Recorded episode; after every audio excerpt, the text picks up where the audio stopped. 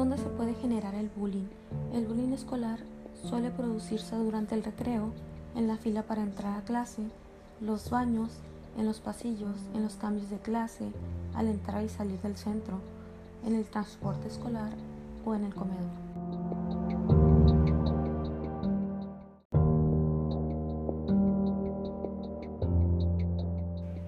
¿Cuáles son las consecuencias del bullying verbal? Las consecuencias del acoso escolar son muchas y profundas. Para la víctima de acoso escolar, las consecuencias se notan con una evidente baja autoestima, actitudes pasivas, trastornos emocionales, problemas psicosomáticos, depresión, ansiedad o pensamientos suicidas.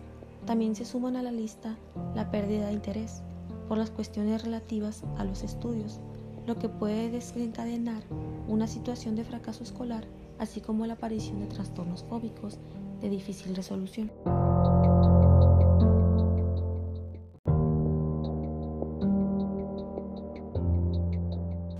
¿Quiénes suelen ser víctimas del bullying?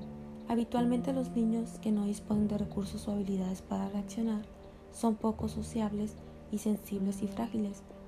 Son esclavos del grupo y no saben reaccionar por vergüenza o conformismo, siendo muy perjudicados por amenazas y agresiones.